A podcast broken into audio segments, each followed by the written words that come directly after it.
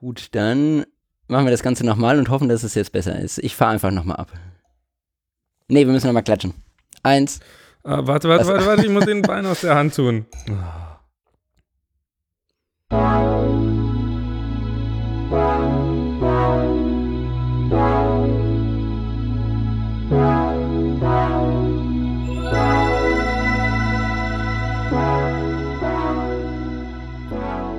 Hallo, Pablo. Guten Morgen, Chris. Hey, ähm, da wir das letzte Mal als Feedback bekommen haben, dass wir zu lange für den Einstieg gebraucht haben, fange ich einfach direkt mal mit ein paar Fragen an. Ähm, würdest du lieber das Stativ mitschleppen oder die Viertelsekunde aus der Hand halten?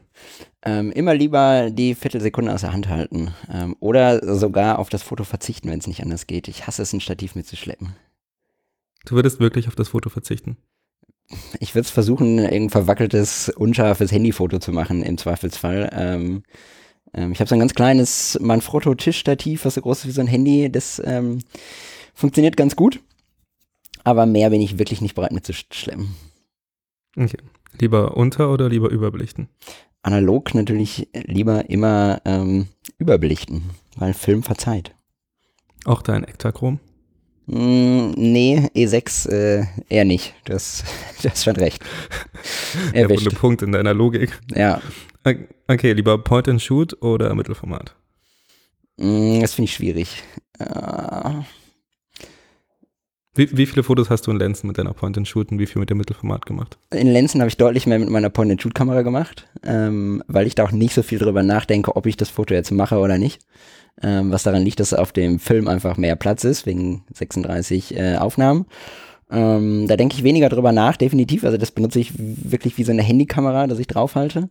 Da ich ähm, aber jetzt vor zwei Tagen irgendwie zehn Mittelformatfilme durchgeschossen habe, würde ich aktuell Mittelformat vorziehen. Okay.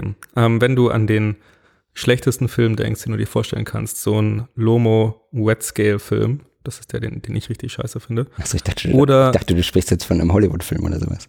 Ach so, von, wir sind ein Analogfotograf. Shark Attacks 2 oder so. Ähm, Sorry. oder ein iPhone 4. Ähm, mit was würdest du lieber Fotos machen? Mit dem schlechten Film. Ich habe, ja. Ähm, ja, ich habe äh, zum Glück alle meine, also ich liebe iPhone-Fotos. Ich habe die auch alle gebackupt seit irgendwie meinem ersten iPhone, was glaube ich ein 3G war. Ähm, genau, seitdem habe ich alle iPhone-Fotos noch, noch äh, parat. Und wenn man sich jetzt die älteren iPhone-Fotos anguckt, dann ist man überrascht, dass man damals so äh, zufrieden mit dieser Fotoqualität war. Das sind schon Welten leider. Und auch ein schlechter Film hat immer noch deutlich mehr Auflösung als ein schlechtes Handyfoto. Das stimmt wohl. Wenn du lieber in fünf Minuten unbegrenzt viele Filme durchschießen könntest oder einen Tag hättest und in dem einen Tag nur einen Film verschießen könntest, was würdest du lieber machen? Ich verstehe die Frage nicht.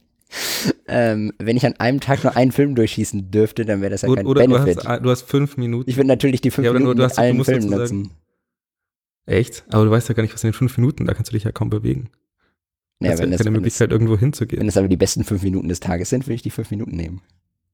Ja, aber okay. Hallo und willkommen zu unserem Podcast. Ja, Folge 2 ähm, von Unterbelichtet. Ich weiß gar nicht genau, ist bei dir auch der 3. Dezember?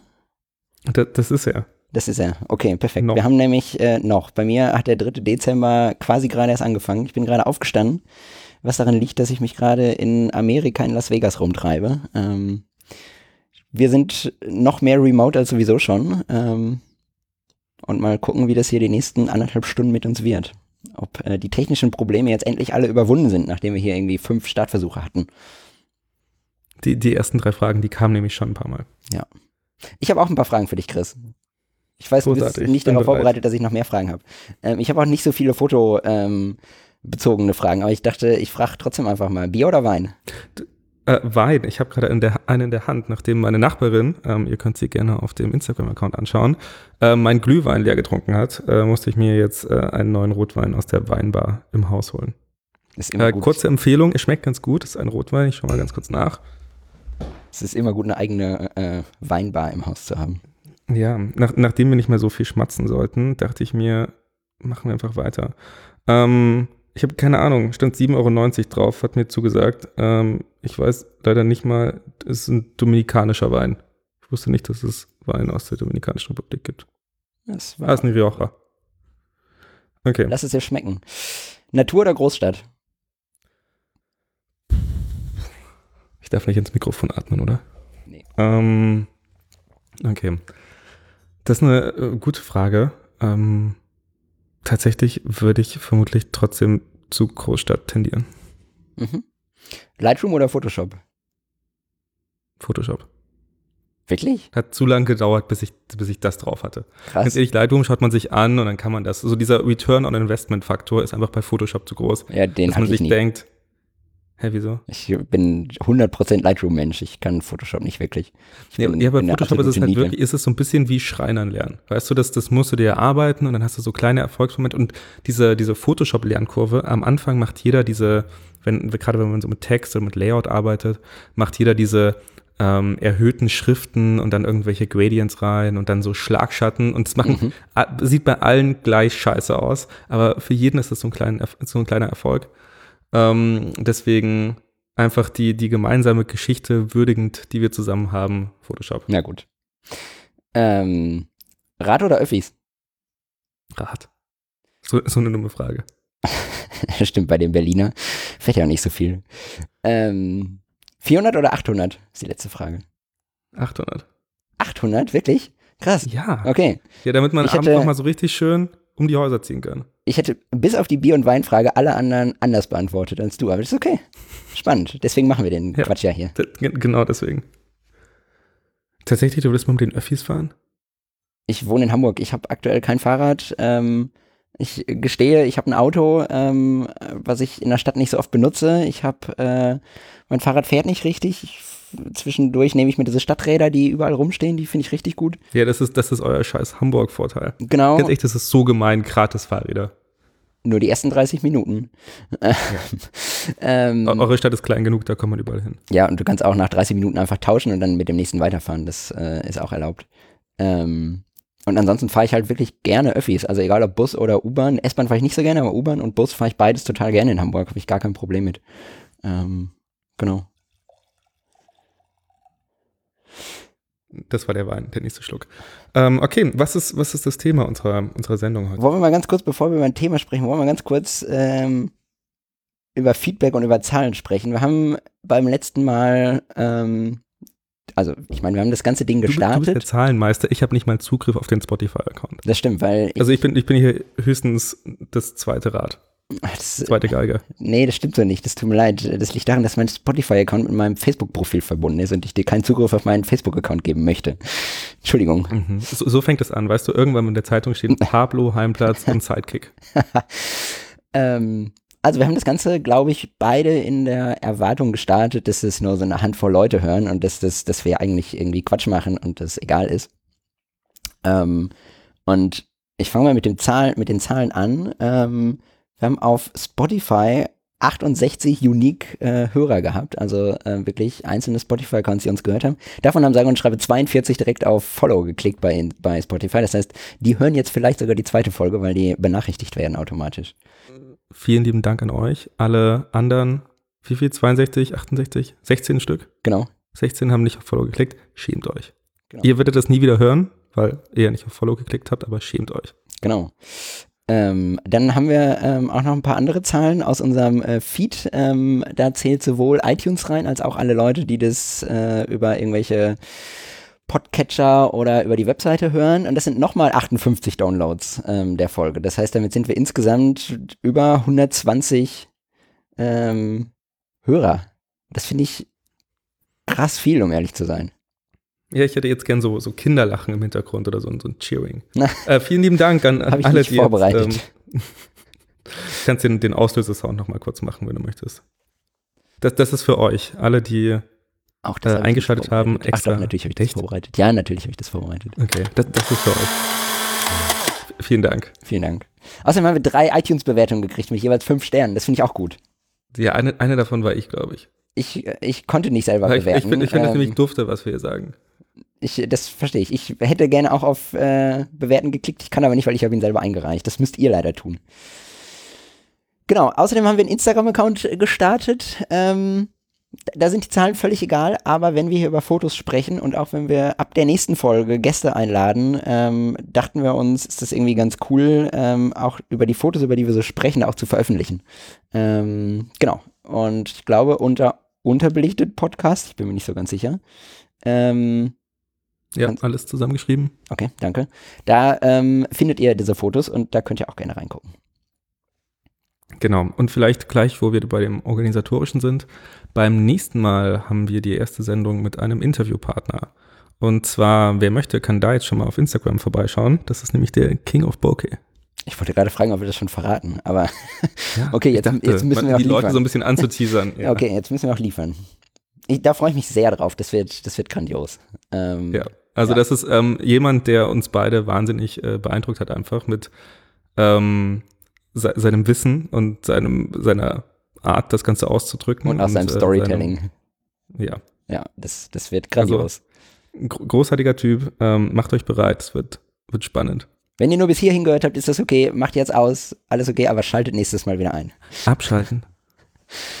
Ähm, wir haben auch äh, neben diesen 120 Hörern haben wir von denen haben wir von vielen Leuten richtig viel Feedback gekriegt. Ähm, ich darf dich weniger, ich muss dich weniger unterbrechen. Ähm, das nehme ich zur Kenntnis. Du, du kannst einfach so weitermachen, wie du möchtest. Ich schmatz weiter, du darfst weiter unterbrechen. Genau, wir sollen beide weniger schmatzen. Ähm, genau, ja, wir schauen mal. Ähm, wenn Chris, wie, wie ist denn das? Ähm, wenn die Leute Fragen haben, ähm, Fragen sind okay, Feedback nicht. Feedback einfach, die, die entfolgen wir. Nee, also ähm, wenn ihr Feedback habt, dann bitte immer gerne her damit. Wir, wir wollen das überwiegend für euch, für uns, keine Ahnung, für wen wir das eigentlich machen. Ähm, aber wir freuen uns immer wahnsinnig über Feedback und ähm, alles, was wir besser machen können, machen wir gerne besser. Deswegen immer gerne her damit. Genau. Immer gerne her damit. Ähm, deswegen auch beim nächsten Mal bei dem, bei dem, äh, bei der Gesprächsrunde auch gerne mal gucken, wie da so das Feedback ist. Ähm, genau, Fragen. Wir haben, ähm, ihr könnt uns über den Instagram-Account, ihr könnt uns über den Blog, über die Kommentarfunktion, über E-Mails, äh, Liebesbriefe, wie auch immer, könnt ihr uns Fragen schicken. Ähm, ich habe ein paar Fragen gekriegt. Ähm, ganz, ganz, kurz, solltet ihr Brieftauben schicken, bitte vorher das Fenster aufmachen. Ja. Also. Ja. Hier. Und die Taube mit ausreichend äh, Futter versorgen, ähm, damit sie den langen Weg auch schafft. Dead Jokes Ende. Soll ich einfach mal ein paar Fragen ähm, Bitte. raushauen? Ähm, ich ich habe keine Fragen bekommen, deswegen kannst du gerne die so. Fragen raushauen. Okay, also ich habe von relativ vielen Leuten, das war noch, das gehört noch zur Feedback, aber auch irgendwie zur Fragerunde dazu. Ich habe von relativ vielen Leuten das Feedback gekriegt, so voll cool, dass ihr jetzt einen Podcast macht. Nur leider habe ich mit analoger Fotografie so gar nichts am Hut und ich kenne mich damit auch überhaupt nicht aus. Deswegen höre ich den leider nicht. Ähm, dann habe ich gesagt, okay, gar kein Problem, wir machen einfach mal eine Anfängerfolge. Und ich glaube, da sind wir heute. Oder? Darf ich, darf ich so viel schon mal, schon mal teasern? Okay. Deswegen, also. Machen wir jetzt Anfänger für analog oder Anfänger für digital? Anfänger oder für, beides? Anfänger für Analogfotografie. Okay. Ah, okay, ja, Glaube ich. die digitalen. Ja, ja verstehe. Ähm, ein digitales Foto hat bestimmt schon mal jeder gemacht. Jeder hat irgendwie ein Smartphone in der Tasche oder eine Kamera zu Hause rumliegen. Ähm, genau, mehr Fragen waren so negative Digitalisieren. Ähm, wie macht ihr das und was empfehlt ihr und was haltet ihr von Negative Lab Pro? Ähm, weil stand explizit in der Frage drin. Ähm, okay. Ich weiß nicht, ob wir da jetzt schon so tief drauf eingehen ähm, oder ob wir das nur kurz beantworten sollen. Wir, wir können das, glaube ich, kurz beantworten und eine ausführliche Folge dazu mhm. nochmal machen. Mhm. Ähm, Will, will, willst du das beantworten oder Mach wollen wir das gleichzeitig machen? Mach also, ähm, ich, ich muss ehrlich sagen, ich habe Negative Lab Pro erst relativ, also vor kurzer Zeit kennengelernt und äh, habe neulich ein bisschen damit rumgespielt und bin wirklich ausgeflippt vor den Ergebnissen. Also es gab jetzt auch in dieser Analog-Kollektivgruppe ähm, gerade heute oder gestern einen Vergleich, äh, wo jemand einen Noritsu-Scanner, den, den Fuji SP3000 und eben Negative Lab Pro verglichen hat und es ist so wahnsinnig gut. Ähm, und die Ergebnisse, also ich glaube, es gibt jetzt gerade noch, wir kommen heute Nacht raus, es gab gestern für 72 Stunden, also vermutlich noch die nächsten 12 Stunden 10 Dollar Rabatt. Und ähm, das ist eine Hammer-Software mit wahnsinnig guten Ergebnissen und ich hätte niemals gedacht, also wenn man das, äh, gerade wenn man das vergleicht mit dem, was halt diese Scan-Software out of the box kann, dann ist das ziemlich scheiße und ich war halt von, ich habe so einen Epson V550 und ich war wahnsinnig enttäuscht und habe den Scanner nie hergenommen und äh, seit ich Negative Lab Pro habe, ähm, macht dieses Ding auch irgendwie Sinn. Das heißt, du äh, benutzt die Software, ähm, aber um ähm, mit Flachbettscannern zu arbeiten. Habe ich richtig verstanden? Genau. Okay. Ja.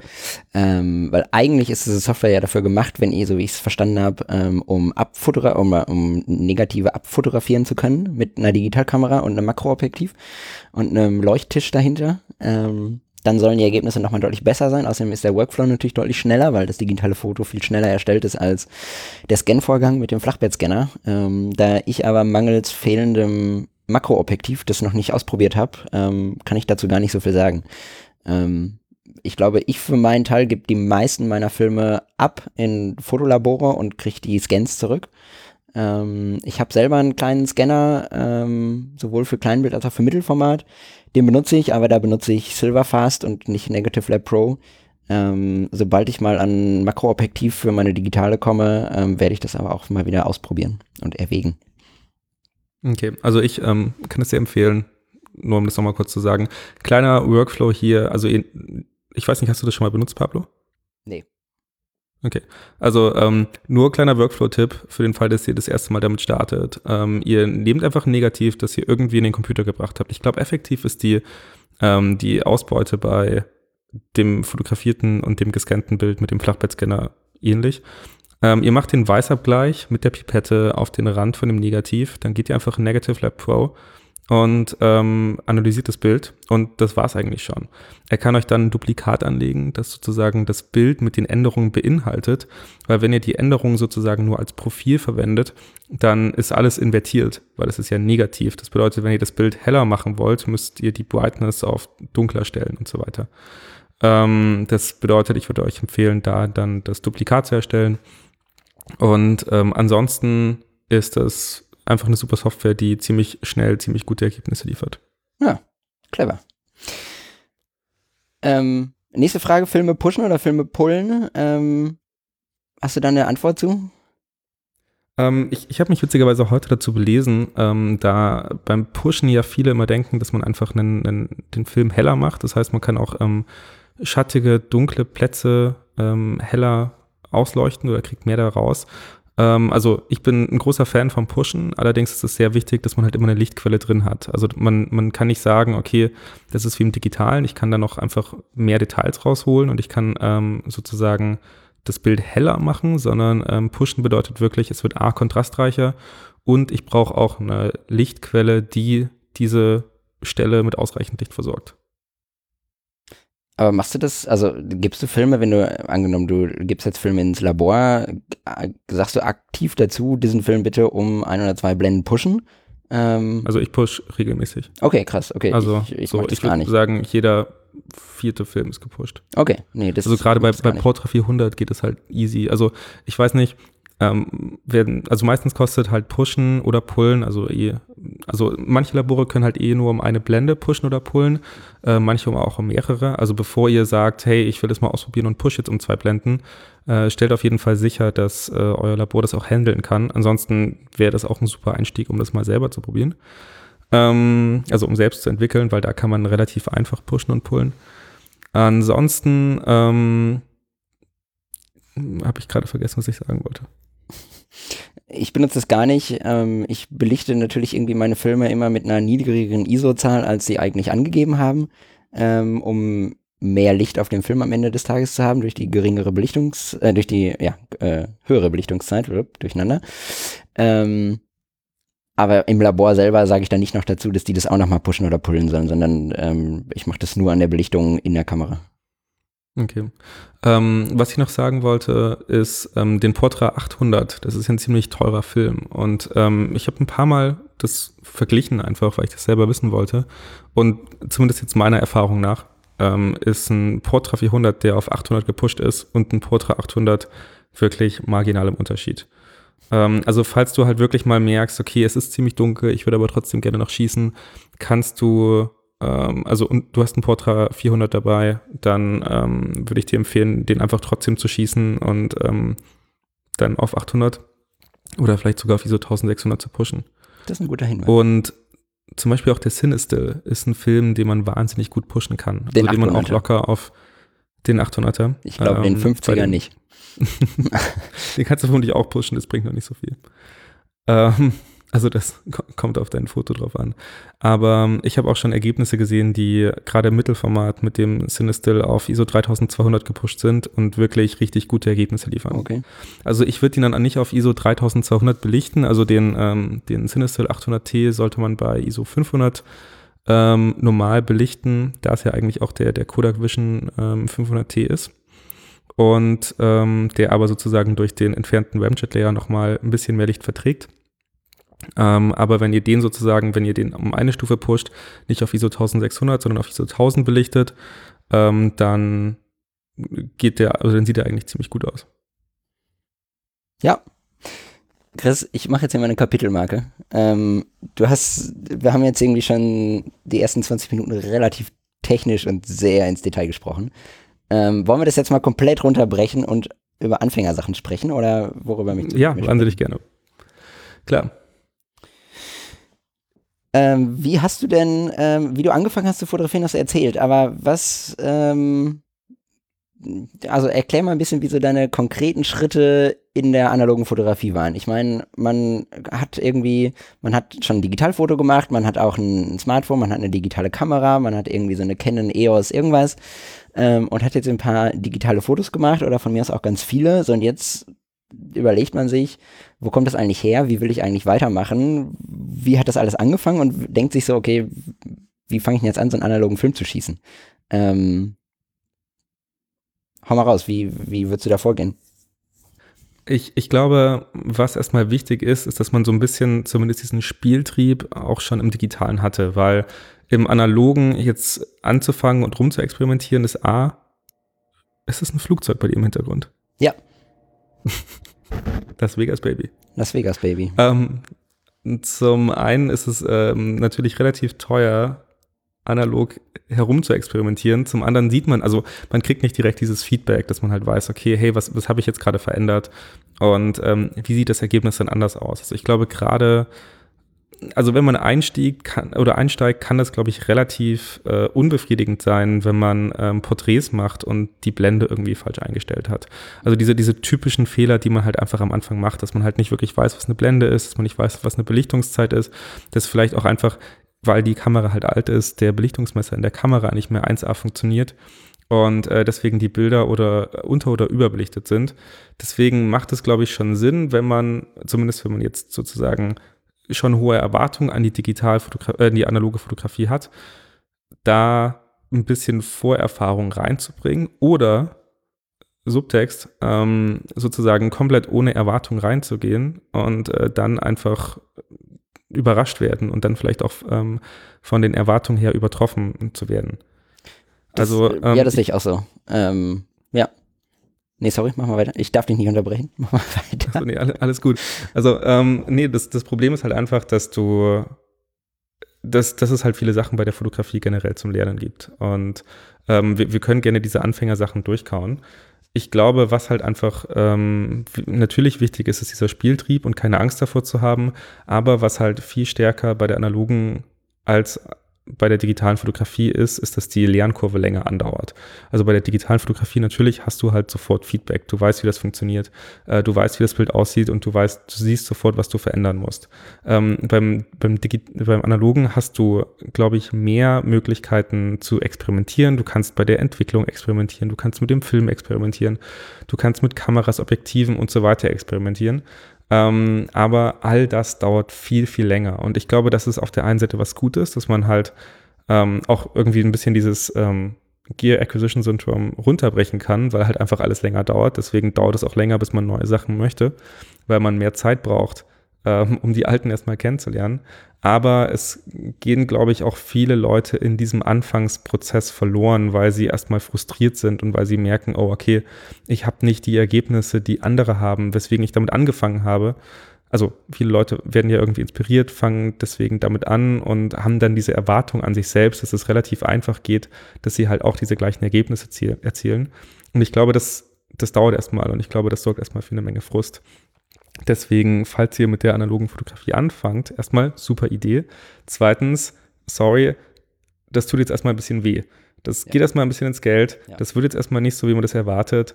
Aber am Ende lohnt sich das. Dieses, dieses Gefühl zu haben, ich habe ein Bild gemacht und ich habe die Einstellung getroffen. Ich habe das zum Entwickeln gebracht oder ich habe das sogar selbst entwickelt.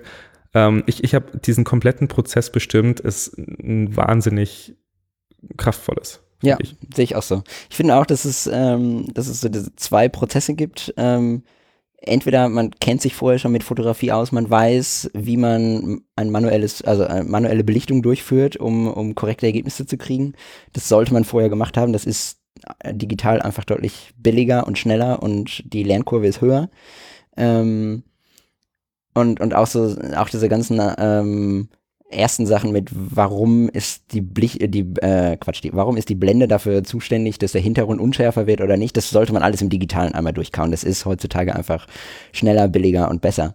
Ähm, und dann kann man auch mit Kleinbild, Mittelformat, sonst was anfangen. Wenn man das fotografische Level einmal verstanden hat, dann ist das, dann ist der Sprung zum, zum Analogen nicht mehr groß. Oder man hat davon nicht so richtig Ahnung, auch okay, man will trotzdem mit analog anfangen, dann klickt man sich irgendeine Point-and-Shoot-Kamera, schmeißt dann 200er Kodak Gold rein und fotografiert drauf los. Ähm, und den Rest macht irgendwie wie in jeder Automatikkamera auch die Kamera für einen. Ähm, da muss man immer noch irgendwie ein gutes Gespür dafür haben und ein bisschen wissen, wie das funktioniert äh, und ein bisschen mit Licht umgehen können. Aber das ist dieser ganze Prozess schon mal deutlich einfacher. Ähm, ja, aber es ist halt ein anderer. Ich, ich würde da gerne einhaken, weil ich, ich habe das Gefühl, dass viele Leute immer so Point-and-Shoot-Kamera ähm, äh, ein bisschen herabwürdigend ansehen oder sich denken, okay, ich bin kein guter Fotograf, wenn ich nur mit einer Point-and-Shoot-Kamera fotografiere. Aber ich, ich und ich glaube, da geht es dir genauso. Das sind unglaublich geile Kameras. Und gerade analog macht Point-and-Shoot sowas von Spaß. Und bisher hatte ich immer das Gefühl, immer wenn ich Bilder von einer Point-and-Shoot-Kamera abgeholt habe, waren die Bilder unerwartet, wahnsinnig gut, wahnsinnig geil und hatten, haben einfach die Erinnerung perfekt ausgedrückt. Also ich denke, gerade analog ist Point and Shoot. Also ähm, eine Freundin von mir hat mich neulich gefragt, hey, okay, ich möchte mir eine analoge Kamera holen. Und ich habe ich hab ihr das empfohlen, was ich mir auch holen würde. Ich habe hier so eine Olympus äh, UM10N geholt, was ich eine super Kamera finde. Die hat auch noch ähm, Blendenpriorität. Das bedeutet, es ist eine super Einsteigerkamera. Du kannst damit schöne Porträts machen. Aber ich glaube, sie hat in den letzten, im letzten halben Jahr damit nicht wirklich fotografiert, weil halt immer aus Versehen der Blendenring auf Blende 16 war oder sonst irgendwas.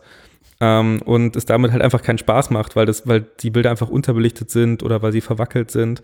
Und ähm, man, man halt sich wirklich damit auseinandersetzen muss, damit man halt dann doch mal so ein Porträt rauskriegt, wie man das gerne hätte.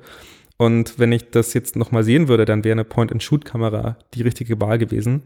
Nicht, weil sie ähm, nicht damit fähig ist, mit der Kamera umzugehen, sondern weil, glaube ich, genau das das ist, was sie haben wollte, ähm, nämlich eine analoge Kamera, die schöne Erinnerungen schafft und halt dieses analoge Gefühl mitgibt. Genau, und dafür sind diese Point-and-Shoot-Kameras wirklich Gold wert. Ähm, der Hype darum ist im Moment richtig hoch. Also die kleinen Plastikkameras kosten inzwischen teilweise über 1500 Euro. Ähm, das heißt aber nicht, dass man dieses Spiel mitspielen muss. Es gibt genug Point-and-Shoot-Kameras, die irgendwie für 50, 70 Euro bei eBay zu haben sind, ähm, wo man einfach nur eine Batterie und einen Film einlegen muss und dann kann man drauf losfotografieren. Die haben meistens eine ziemlich gute Festbrennweite drin. Nehmt auf jeden Fall irgendwas mit einer Festbrennweite. Lasst diesen ganzen Zoom-Quatsch auch im Analogen weg. Das hat noch nie Sinn gemacht. Das wird auch nie Sinn machen. Verzichtet drauf. Ähm, Gerade bei Point-and-Shoot. Ähm, was ist das jetzt für eine Meinung? Meine, find, siehst du das anders? ähm, Haben wir wieder ein Streitthema? Nicht, ja, los geht's. Ähm, nein, also ich finde, ich finde, Zoom hat schon so seine Daseinsberechtigung. Wirklich? Also zumindest für, ja, also so für manche Brennweiten. Gerade wenn du mal den Vogel unterwegs abschießen. Nee, aber ähm, also ich, ich denke wirklich, dass manchmal einfach so ein, so ein kleines Zoom ähm, nochmal das andere aus dem Bild rausholen kann. Okay, ja, okay. Also, okay, ich bin bei dir so für, für Teleobjektive und Sportfotografen, Naturfotografen bin ich komplett bei dir. Ähm, aber für eine Point-and-Shoot-Kamera oder generell für Leute, also ich, meine, meine Meinung ist, dass Leute, die nicht so viel Ahnung von Fotografie haben oder sich äh, doll weiterbilden wollen in Fotografie, auf jeden Fall mit einer Festbrennweite arbeiten sollten. Auch Anfänger. Ja, also ich, ich, ich denke auch ein Point-and-Shoot hat so ein Zoom-Objektiv manchmal eine, eine ganz gute Daseinsberechtigung. Ähm, Gerade da die nochmal meistens mit so einem Makroeffekt oder sowas mitkommen. Aber ähm, ich gebe dir recht, ich glaube, viele Anfänger verwirrt so ein Zoom. Ich glaube, wenn man halt sich das Motiv erlaufen muss und wenn man eine Festbrennweite hat, dann schafft das witzigerweise mehr Freiheit. Ja, das schafft Kreativität, finde ich auch. Ja. Ähm, und äh, was du, glaube ich, nicht verneinen kannst, ist, dass wenn eine Festbrennweite in so einer Point-and-Shoot-Kamera verbaut ist, ähm, dann ist die, äh, dann ist, dann ist die leider geil. Dann ist sie leider geil, genau. Also dann hat die eine deutlich bessere Blende, als wenn da ein Zoom eingebaut ist. Und das gibt einem auch mehr Freiheiten, weil es mehr Licht durchlässt und so weiter. Ähm, und einfach aus diesem Aspekt her würde ich immer zu einer Point-and-Shoot-Kamera mit Festbrennweite am Anfang tendieren. Irgendwas, nehmt eine Yashica T3, die kostet nicht viel.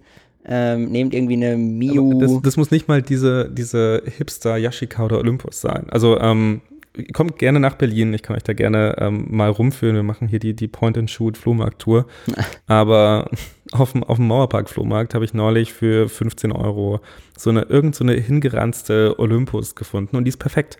Die braucht kein spitzenmäßiges Objektiv. Die braucht einfach nur, also ein Blitz sollte sie auf jeden Fall haben. Aber die braucht, weil der Blitz macht einfach nochmal geilere Bilder. Das ist dieser Terry Richardson-Look, auch wenn der Typ ein Arschloch ist. Das halten wir jetzt mal hier raus. ähm, sorry. Nee, sehe ich auch so. ist leider so.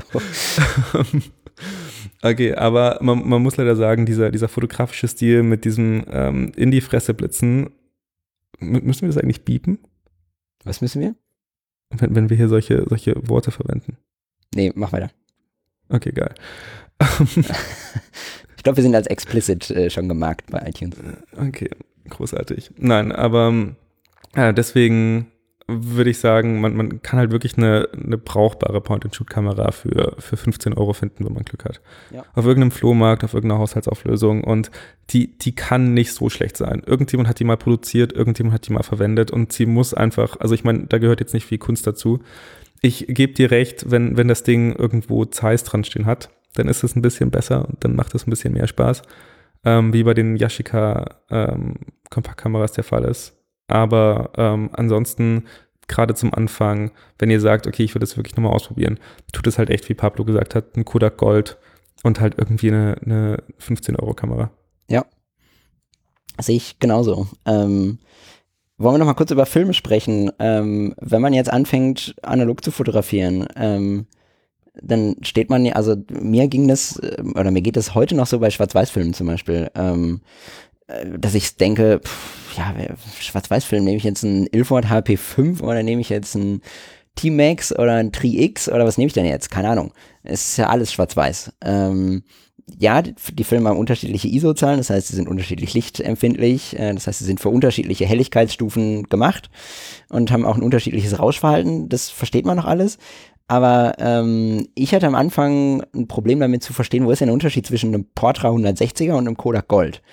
Ähm, bis ich irgendwann verstanden habe, okay, dieser Poda, äh, Portra 160 ähm, kostet fast das Doppelte wie ein Kodak Gold, ähm, weil Kodak darauf aus ist, dass diese Portra-Filme die professionellen Filme sind und dass egal welchen Portra-Film du schießt, und du kannst vor zwei Jahren Portra 160 geschossen haben und du kannst heute ein Portra 160 schießen.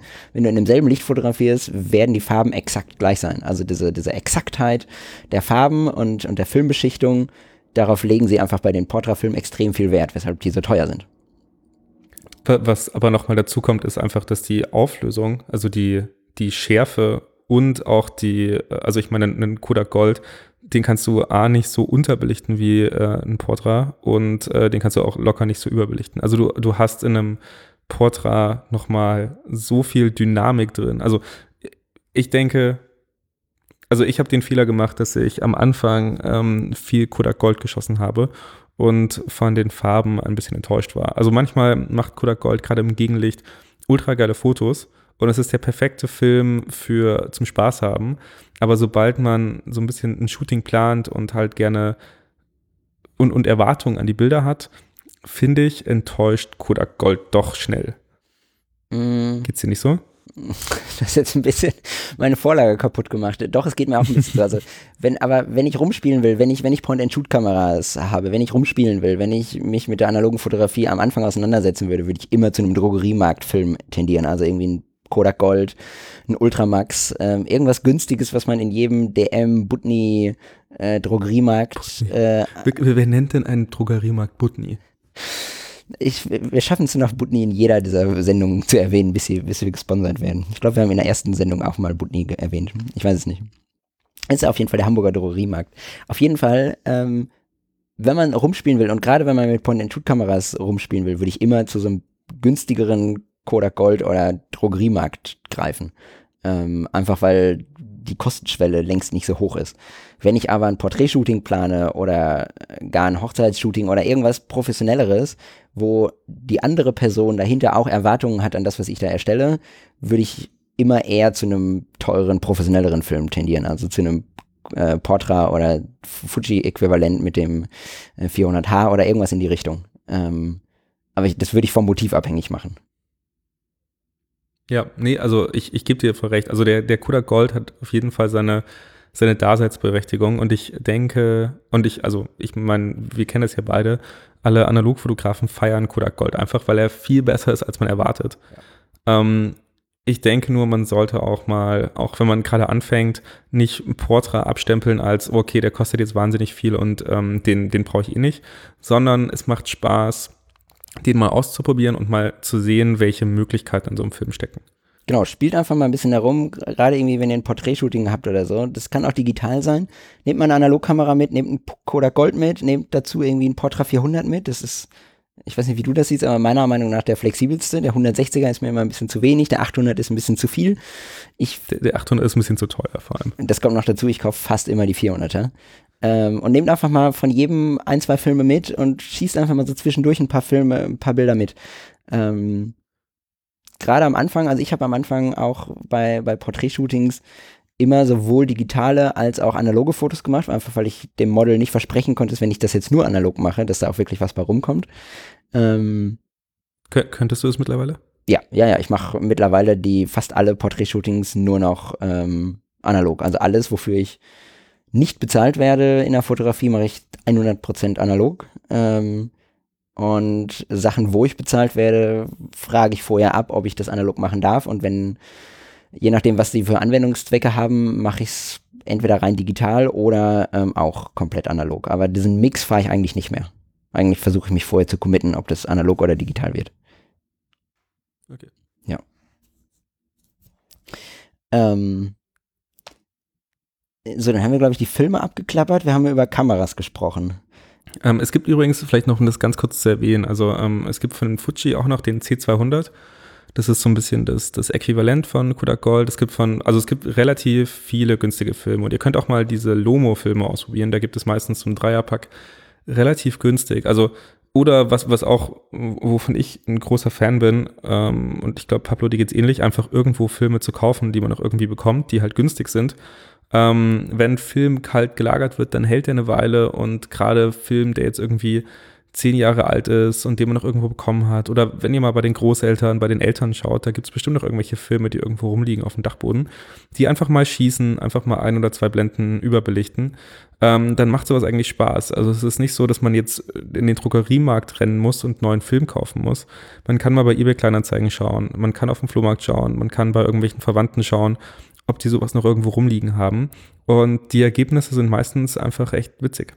Sehe ich ganz genauso. Ähm, ich schieße es auch super gerne, aber der Hype auch hier ist wieder extrem hoch um gebrauchte Filme ähm, und abgelaufene Filme vor allem. Ja, das stimmt. Also die sind mittlerweile, also ne, nur weil der Film abgelaufen ist, heißt das nicht, dass der, man den hinterhergeworfen kriegt und den niemand haben will. Ähm, diese Analog-Community ist ja schon doll hinterher, diese Filme auch alle zu bekommen, ähm, weil die halt eben andere Farben ent, äh, entwickeln und anders aussehen mit der Zeit. Ähm, auch die Filme würde ich wieder nicht benutzen, wenn ich ein exaktes Ergebnis haben will, wenn ich wissen will, wie das, also wenn ich vorher wissen will, was ich für ein Ergebnis am Ende kriege. Ähm, da ist auch immer eine Spur Zufall mit drin in so einem abgelaufenen Film. Das macht es auch interessant, aber ja, schießt die, aber als Anfänger erwartet nicht, dass das jetzt das super scharfe Tip-Top-Bild wird, wo ihr euch vorher genau wusstet, wie das am Ende aussehen wird. Das wird da nicht rauskommen, wenn ihr einen abgelaufenen Film schießt. Um vielleicht hier noch ganz kurz einzusteigen, wir haben am Ende für euch ein Gewinnspiel, wo ihr, sagen wir mal, jeder, der mitmacht, äh, mindestens einen analogen Film gewinnen kann. Wir verraten euch am Ende, wie ihr das genau kriegen könnt. Christus hat gesagt, jeder, der mitmacht. Du weißt schon, dass wir am Anfang gesagt haben, dass wir, 100, nicht jeder, der dass wir mitmacht, also 120 jeder, der- okay, Hörer haben. Okay, schon, du möchtest ich- ich nächstes Jahr nicht mehr zurück. analog fotografieren. Okay, macht ähm, die, ersten, die ersten drei können einen Film gratis kriegen. Ich wollte jetzt nicht drei sagen, weil vielleicht haben wir ja auch irgendwie mehr Filme, die wir halt. Ja, die, die erste Handvoll. Wir wissen noch nicht ganz genau, wie viele, aber wir haben ein paar Filme, die wir gerne mal raushauen können. Jetzt, jetzt müssen wir das aber schon irgendwie fix machen. Okay, da reden das, wir gleich. das, das machen wir am Ende. Ähm, da haben wir noch ein bisschen Zeit nachzuzählen. Ähm, der beliebteste Fehler, finde ich, wenn man vom ähm, Digitalen in das Analoge geht. Du schießt an, äh, digitale Bilder in der prallen Sonne äh, irgendwo äh, Mitte des Jahres ähm, und gehst nach Hause, spielst diese digitalen Bilder in Lightroom ein und stellst fest, überbelichtet.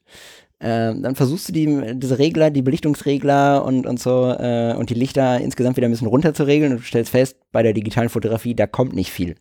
Ähm, digitale Sensoren sind nicht darauf ausgelegt, äh, ausgebrannte Stellen und überbelichtete Stellen wieder zurückzuretten. Ähm, das ist relativ traurig, da kommt nicht viel. Dafür kommt beim Digitalen super viel aus den, aus den Schatten wieder raus. Gerade irgendwie in den letzten Jahren, die Sensoren haben einen irren Dynamikumfang gekriegt. Ähm, du kannst komplett schwarze Stellen teilweise wieder mit Struktur versehen, indem du einfach die Belichtung hochziehst. Hinterher digital am Rechner. Das funktioniert inzwischen. Analog funktioniert leider, was heißt leider, das muss man einfach nur wissen, komplett andersrum. Ähm, analoge Filme, die unterbelichtet sind oder unterbelichtete Stellen im Film, kriegst du nicht gerettet. Die sind tot. Ähm, wohingegen ausgebrannte Stellen und Stellen, die doll überbelichtet sind, kriegst du in den meisten Fällen extrem gut wieder zurückgerettet. Ähm, das hängt immer ein bisschen vom Scanner ab und vom, vom, äh, vom Scan-Verfahren und überhaupt, aber insgesamt speichert so ein Film in den Lichtern immer deutlich mehr Informationen als in den Schatten.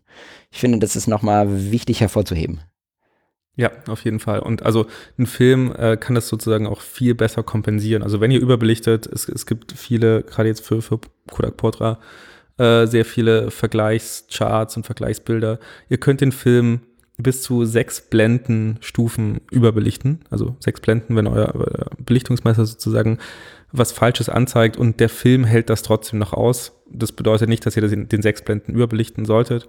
Ähm, wenn ihr den unterbelichtet, dann ist es nicht nur so, wie du jetzt, also dann ist es so, wie du gesagt hast, der, der Film hält das nicht aus und verkraftet das nicht, aber er kriegt sozusagen noch so ein Fading. Ähm, die Bilder werden dann ähm, nicht, also ein Schwarz ist nicht mehr schwarz und es ist nicht unterbelichtet und schwarz, sondern sie weichen dann so ab in so ein äh, Grau-Blau, was nicht unbedingt schön aussieht. Genau, also hört auf damit, das, ihr wollt es nicht unterbelichten, das macht keinen Quatsch, äh, das macht keinen Spaß. Ähm, immer überbelichten und notfalls irgendwie die Blende ein bisschen weiter aufmachen oder die Zeit ein bisschen weiter runterdrehen. Ähm, das sieht immer besser aus. Wenn ihr vor der Wahl steht, immer mehr Licht in die Kamera lassen als weniger. Analog. Analog, genau. Ähm, noch so ein Fehler, finde ich, ist, äh, den habe ich am Anfang auch ganz oft gemacht. Ne? Du kommst von der Digitalfotografie, ähm, die Bilder sind alle knackscharf ähm, äh, im Digitalen. Ähm, du kriegst hinterher das mehr oder weniger perfekt bearbeitet in Lightroom oder Photoshop. Du kannst damit viel machen ähm, und jeder kleine Fehler wird ausgemerzt. Und ich hatte am Anfang beim Analogfotografieren, das hat einen Moment gedauert, bis ich das realisiert habe, aber du denkst so, ja, warum, warum rauscht denn das hier so und warum ist denn das so ein bisschen unscharf und warum ist jetzt hier noch so, ein- so ein Light Leak, dass irgendwie so, so ein Farbverlauf drin ist, der da überhaupt nicht hingehört, weil da so ein bisschen Licht draufgefallen ist. Warum sieht denn das eigentlich alles so unprofessionell aus? Ähm, diese Frage habe ich mich am Anfang schon ein paar Mal gestellt. Und je öfter man das sieht und je mehr man sich damit beschäftigt, desto mehr lernt man das zu lieben. Also es geht mir zumindest so. Ich finde es inzwischen ziemlich geil, wenn auf meinen Fotos ein Light Leak drauf ist, auch wenn ich den nicht absichtlich erzeuge, aber ich habe kein Problem damit, wenn der dann doch dahin kommt. Ähm, in den meisten Fällen. Ähm, und ich finde, es lohnt sich zu lernen, dass analoge Fotos eben nicht diese extreme Schärfe haben, die die Digitalfotos mit sich bringt und dass das ein extremer Vorteil sein kann.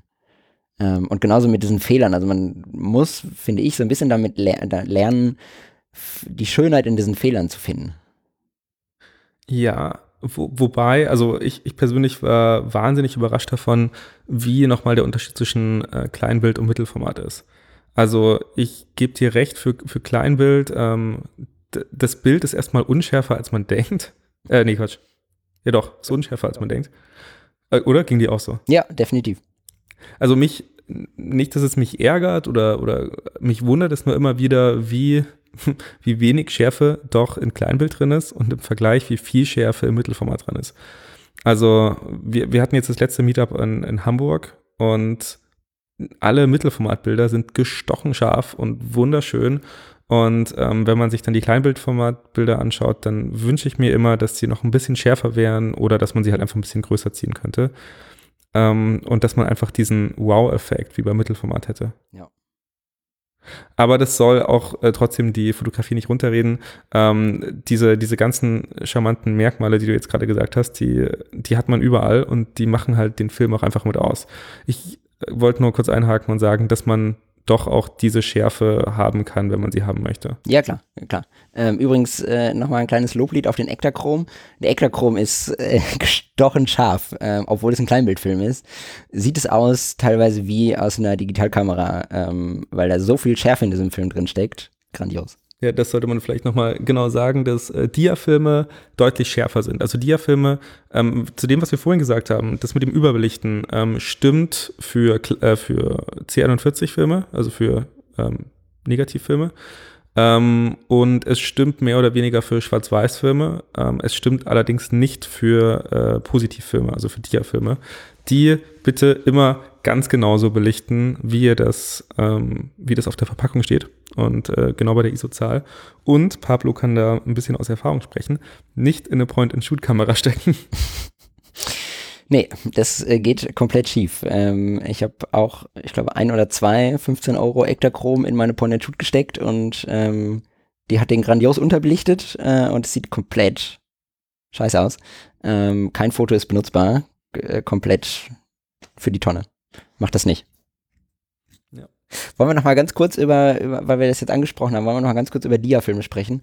Ähm, als ich angefangen habe mit der analogen Fotografie, hat mich das wahnsinnig irritiert, dass Leute gesagt haben, ja, hier ist ein Dia-Film und hier ist ein äh, Farbfilm und hier ist ein Schwarz-Weiß-Film. Und ich dachte, hä, ein Dia-Film ist doch auch einfach nur ein Negativ, wo ein Farbfilm drin steckt, oder nicht? Ähm, und also, ne, also dieser Unterschied äh, hat mich einfach monatelang fertig gemacht, weil ich ihn nicht gerafft habe. Ich habe auch nicht nachgeguckt, um ehrlich zu sein, aber ich habe ihn noch nicht verstanden. Aber wir können ja noch mal ganz kurz einfach darauf zu sprechen kommen, finde ich. Ähm, mir ist, mir ist gerade eingefallen, dass ich eine Frage bekommen habe. Oh. Oh, Entschuldigung, die, die kam gerade noch. Die war von, von Leo, Leon Boy. Ähm, da müssen wir nochmal von vorne anfangen. Ja, nochmal kurz Rewind drücken. Und dann diesen hässlichen YouTube-Spot von vor zwei Jahren. Mhm. Okay, da, darf ich die kurz einschieben? Ja, natürlich. Die, die passt so ein bisschen zum Thema. Okay. Ähm, und zwar haben wir beim letzten Mal darüber gesprochen, dass man ähm, den alten Ektachrom äh, von Kodak hier noch entwickeln kann. Und äh, zwar ist es so, also, ähm, okay, jetzt, jetzt grätsche ich dir gerade so ein bisschen rein, es tut mir leid. Mhm, tust du, ähm, okay. Klammer auf. ähm, also es gibt ja verschiedene chemische Prozesse, mit denen man den Film entwickeln kann. Und jetzt erzählt Pablo weiter und ich ähm, stelle meine Frage. Und nee, nee, nee, komm, jetzt, am Ende. jetzt mach weiter mit der Frage. Okay.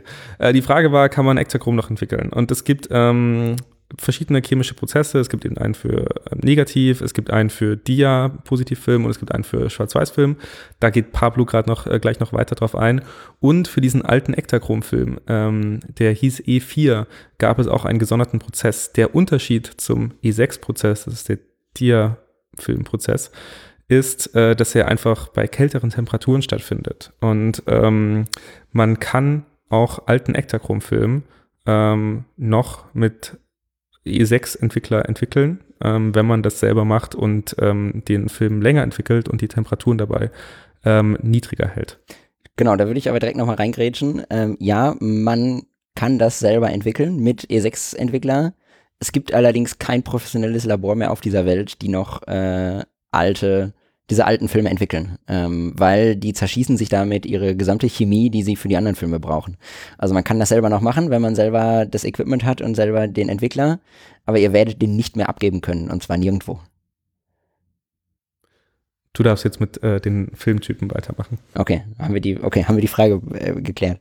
Ich, ich hoffe. Ähm, also Filmtypen. Ähm, Schwarz-Weiß ist, glaube ich, klar. Es gibt einen Schwarz-Weiß-Typ ähm, in unterschiedlicher Professionalität der Filme. Da müssen wir, glaube ich, erstmal nicht drüber sprechen. Ähm, Schwarz-Weiß ist, wenn man selber entwickeln will, auch das Einfachste. Das ist auch ein anderer Prozess als der Farbprozess, weil bei dem Schwarz-Weiß-Prozess ist es die Enthusiasten werden mich jetzt wieder köpfen, aber es ist mehr oder weniger egal, ob das jetzt einen Grad mehr oder weniger hat, ähm, der Entwickler. Ähm, da ist die, die, die Temperatur nicht ganz so ausschlaggebend. Beim, bei der Farbentwicklung sieht es anders aus. Die normale Farbentwicklung ähm, C41 ähm, ist sehr temperaturanfällig und muss immer in einer gewissen Temperatur gehalten werden. Deswegen ist das, wenn man das privat zu Hause macht, ein bisschen schwieriger, als wenn man das schwarz-weiß macht. Ähm, so, alle Filme, über die wir bisher gesprochen haben, außer der Ektachrom, sind normale C41 Farbfilme. Kodak Gold, Kodak Portra, Fuji C200, Fuji 400H, alles normale Farbfilme, die normal im Farbentwicklungsprozess stattfinden. Sowohl die Schwarz-Weiß-Filme als auch die Farbfilme ähm, sind am Ende negative. Das heißt, sie kommen raus aus diesem Entwickler ähm, und sind, alle Farben sind negiert. Das heißt, äh, sie sind umgedreht. Ähm, Stellen, die eigentlich dunkel sein müssten, erscheinen hell. Stellen, die eigentlich sehr hell sein müssten, auf dem Foto erscheinen dunkel. Als Beispiel. Ähm, anders sieht es aus, wenn ihr Diafilm fotografiert. Diafilm kommt direkt als positiv aus dem Negativ raus. Das heißt, ihr haltet das Negativ nach dem Entwicklungsprozess gegen das Licht und seht exakt das Foto, was ihr auch kriegt, wenn ihr dieses Ding scannt und wenn ihr es nicht mehr invertieren müsst, weil es direkt die richtigen Farben hat. Ähm, und ja, Dia-Filme sind genau die, die früher eure Großeltern in diese kleinen Plastikrahmen geklemmt haben und dann in den Dia-Projektor geworfen haben und euch vielleicht als Kind stundenlang damit genervt haben, um irgendwelche äh, Dia-Shows anzugucken. Genau das ist Dia-Film. Ähm, das geht mit Dia-Film, weil es halt direkt das richtige Positivbild ist. Das funktioniert mit Negativfilm nicht. Wenn du das in Dia-Projektor wirfst, ähm, kriegst halt das Negativ an die Wand geworfen und nicht das Positiv. War das einer, einigermaßen verständlich? Ich denke schon. Ich glaube, okay. du hast zuletzt nur Negativ- und Positivfilm verwechselt. Aber ansonsten hat das, glaube ich, jeder verstanden. Shit. Es, es ist okay. Ja. Äh, hier vielleicht noch ein kleiner Tipp äh, für den Fall, dass ihr gerade euer Negativ selbst entwickelt habt ähm, und das als positiv sehen wollt, um, zu, um schnell zu sehen, wie das ist oder weil ihr cool seid, das als Instagram-Story zu posten, ähm, könnt ihr auch mit eurem Handy äh, einfach das Invertieren anschalten. Das geht beim iPhone zum Beispiel unter den Bedienungshilfen und dann mit der Kamera ähm, das Bild sofort als äh, positiv sozusagen auf eurem Handybildschirm sehen. Also wenn ihr gerade ähm, das ist clever. Lust bekommen habt. Hast du das noch nicht gemacht? Nee, das habe ich noch nicht gemacht. Du, du kannst dir sogar so, ein, so einen Dreifachklick einstellen. Ich habe bei mir eingestellt, dass du äh, dreimal den äh, Sperrknopf drücken musst und dann fragt er dich, ob du das klassisch invertieren möchtest und dann drückst du einfach drauf und dann hast du sofort durch die Kamera ähm, sozusagen ein invertiertes Negativ. Das ist clever. Nee, das habe ich noch nie gemacht. Okay. Gar nicht schlecht. Kleiner Pro-Tipp. Mhm. Worauf wir vielleicht noch äh, zwei Sachen oder eine, eine Frage, die ich dir stellen wollte, um sie dann selbst zu beantworten. Ähm, sollte, schreckt selbst entwickeln ab. Da kann jeder entwickeln. Ist das gefährlich? Stirbt man da, wenn man das macht? Sterben andere? Wie geht es dem Ozean damit? Dem Ozean geht es nicht so gut damit, ähm, glaube ich. Ähm, das kann jeder machen. Ich würde davon trotzdem abraten. Aber du hast da, glaube ich, eine andere Meinung zu. Ähm, also gerade in der letzten Zeit äh, gibt es viele, also es gibt sogenannte Monobieder, gerade für ähm, das Schwarz-Weiß-Fotografieren.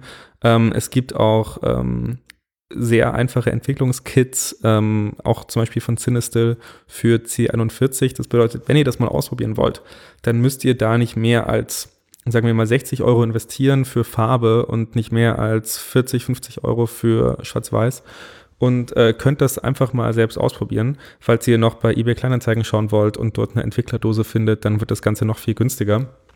Ähm, das heißt, falls ihr das mal probieren wollt und den kompletten Prozess äh, selbst in der Hand haben möchtet, dann ähm, gibt es da eigentlich gerade heute die Möglichkeit und ähm, niemand sollte irgendwie davor zurückschrecken. Und gerade falls euch diese Komponente der analogen Fotografie interessiert, dann ähm, ist das auf jeden Fall spaßig. Und ähm, das ist etwas, was ich eigentlich mal vorschlagen wollte als Sendung. Ich hatte mal, ähm, oder man kann auch in Kaffee und äh, Vitamin C, also man, eine bestimmte Mischung, kann man schwarz-weiß selbst entwickeln mit relativ guten ähm, Ergebnissen. Und ich dachte, hier ein kleiner Sendungsvorschlag von mir, dass wir das einfach mal live machen könnten. Ich ähm, nehme einfach irgendeinen Film, schwarz-weiß, und äh, während wir hier sprechen, entwickle ich den in Kaffee und Vitamin C. Kaffeequatsch bei, äh, Kaffeeklatsch bei Chris, äh, dafür komme ich nach Berlin. Bei, bei unterbelichtet, ja. Ja, ja das äh, klingt gut, auf jeden Fall. Ich, ich habe das schon mal gemacht, es riecht richtig übel. ich, aber nur wenn es Kuchen gibt, äh, sonst komme ich nicht den darfst du mitbringen, dann gibt's den. Okay. Ähm, ich würde da noch mal kurz reingrätschen, auch einfach, weil ich dazu eine andere Meinung habe vielleicht. Ähm, ich habe auch schon mal selbst entwickelt, äh, ich kann aber jeden komplett nachvollziehen, der sagt, boah, ich, ich äh, total Respekt vor und es sind so viele Parameter und so viel Kram, den ich brauche und so viel, was schiefgehen kann, das stimmt. Ähm, trotzdem, die Einstiegshürde ist ein bisschen hoch, aber wenn man das einmal gemacht hat, dann ist das eigentlich gar nicht so schwer. Ähm, man sollte davor auch nicht zurückschrecken, aber ich kann trotzdem jeden verstehen, der sagt, hm, nee, erstmal die analoge Fotografie an sich verstehen, bevor ich jetzt irgendwie auch noch selber entwickle.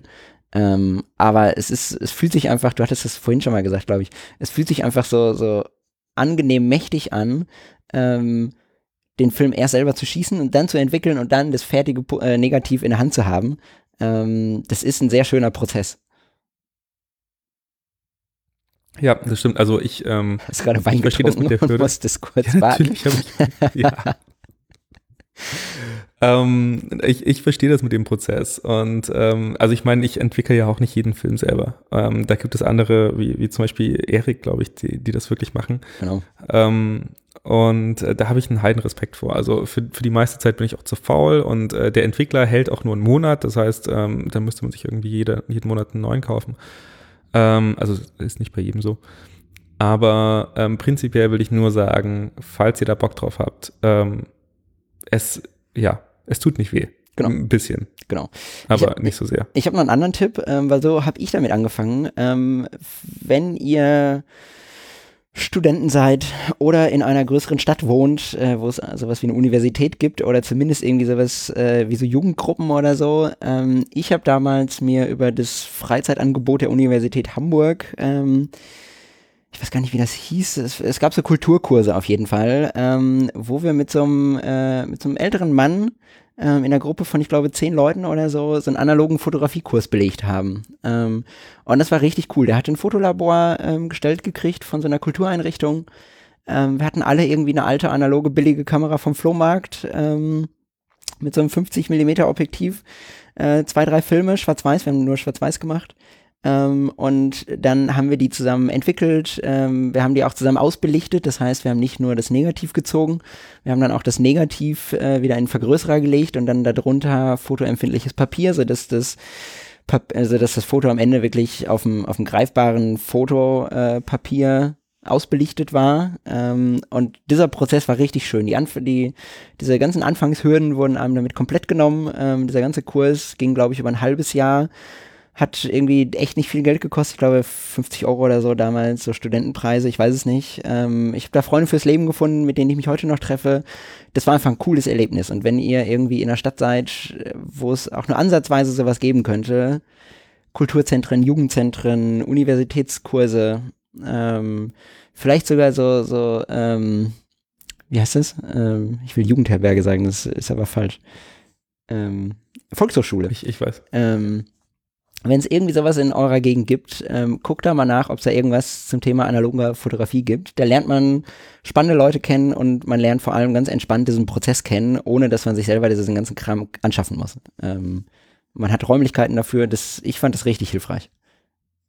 Nee, äh, kann ich zustimmen. Also meine erste Analog-Entwickel-Karriere oder mein, mein erster Einstieg da dran ähm, war auch in einem Volkshochschulkurs. Ja, siehst du haben wir dieselben äh, Erfahrungen gemacht. Ich habe gar nicht mehr viel auf der Liste. Was ich auf jeden Fall noch loswerden muss, ist, ähm, das erlebe ich heute noch immer wieder. Ähm, auch auf den Meetups habe ich das ein bisschen erlebt ähm, von einigen Leuten. Aber ich kenne das auch von mir selber von früher. Das, man kauft sich so einen Film, der kostet dann, von mir aus kauft man sich schon einen Portra, der dann irgendwie 6 Euro kostet oder so. Ähm, man hat eine Kamera und man weiß, dieser Film zu entwickeln und zu, zu scannen kostet auch nochmal 15 Euro. Also man geht damit um wie mit so einem Premium-Gut. Ähm, was dazu führt, dass man weder viele Fotos macht, ähm, außerdem bleibt der Film dann gerne mal irgendwie mehrere Wochen in der Kamera, weil man ja sagt, ah nee, nicht der richtige Moment, um den jetzt voll zu schießen und so. Ähm, kann ich nur von abraten. Tut nicht so, als wenn Film irgendwie so ein Premium-Gut wäre. Ich, ich weiß, Film ist teuer, ich weiß, Entwicklung ist teuer, aber wenn ihr da Bock drauf habt, dann springt auch mal über den Schatten und schießt einfach mal so ein paar Filme durch. Ähm, das heißt nicht, dass ihr da auf den Auslöser drücken müsst, wie bei einer Digitalkamera. Das, ich mache das teilweise, das äh, ist teuer und quatschig und ich versuche mir das abzugewöhnen. Chris lacht, weil äh, ihm das immer bei mir auffällt, glaube ich, wenn wir uns, wenn wir zusammen fotografieren. Du, du schießt wirklich einfach äh, mit deiner analogen Kamera, als wäre das eine digitale. Hier mal Nummer eins, ah, hier eins, zwei, drei Fotos, kostet ja nichts. Ja. Ähm, nee, aber ich, ähm, ja, du hast recht. Ich wollte, äh, witzigerweise aber kommt das so ein bisschen mehr üben. Schiene. Ja. Man muss halt mehr Fotos machen. Das stimmt. Ähm, ich wollte dich eigentlich eh fragen, was so ähm, die größten Anfängerfehler sind, die du siehst und welche Anfängerfehler du immer noch machst.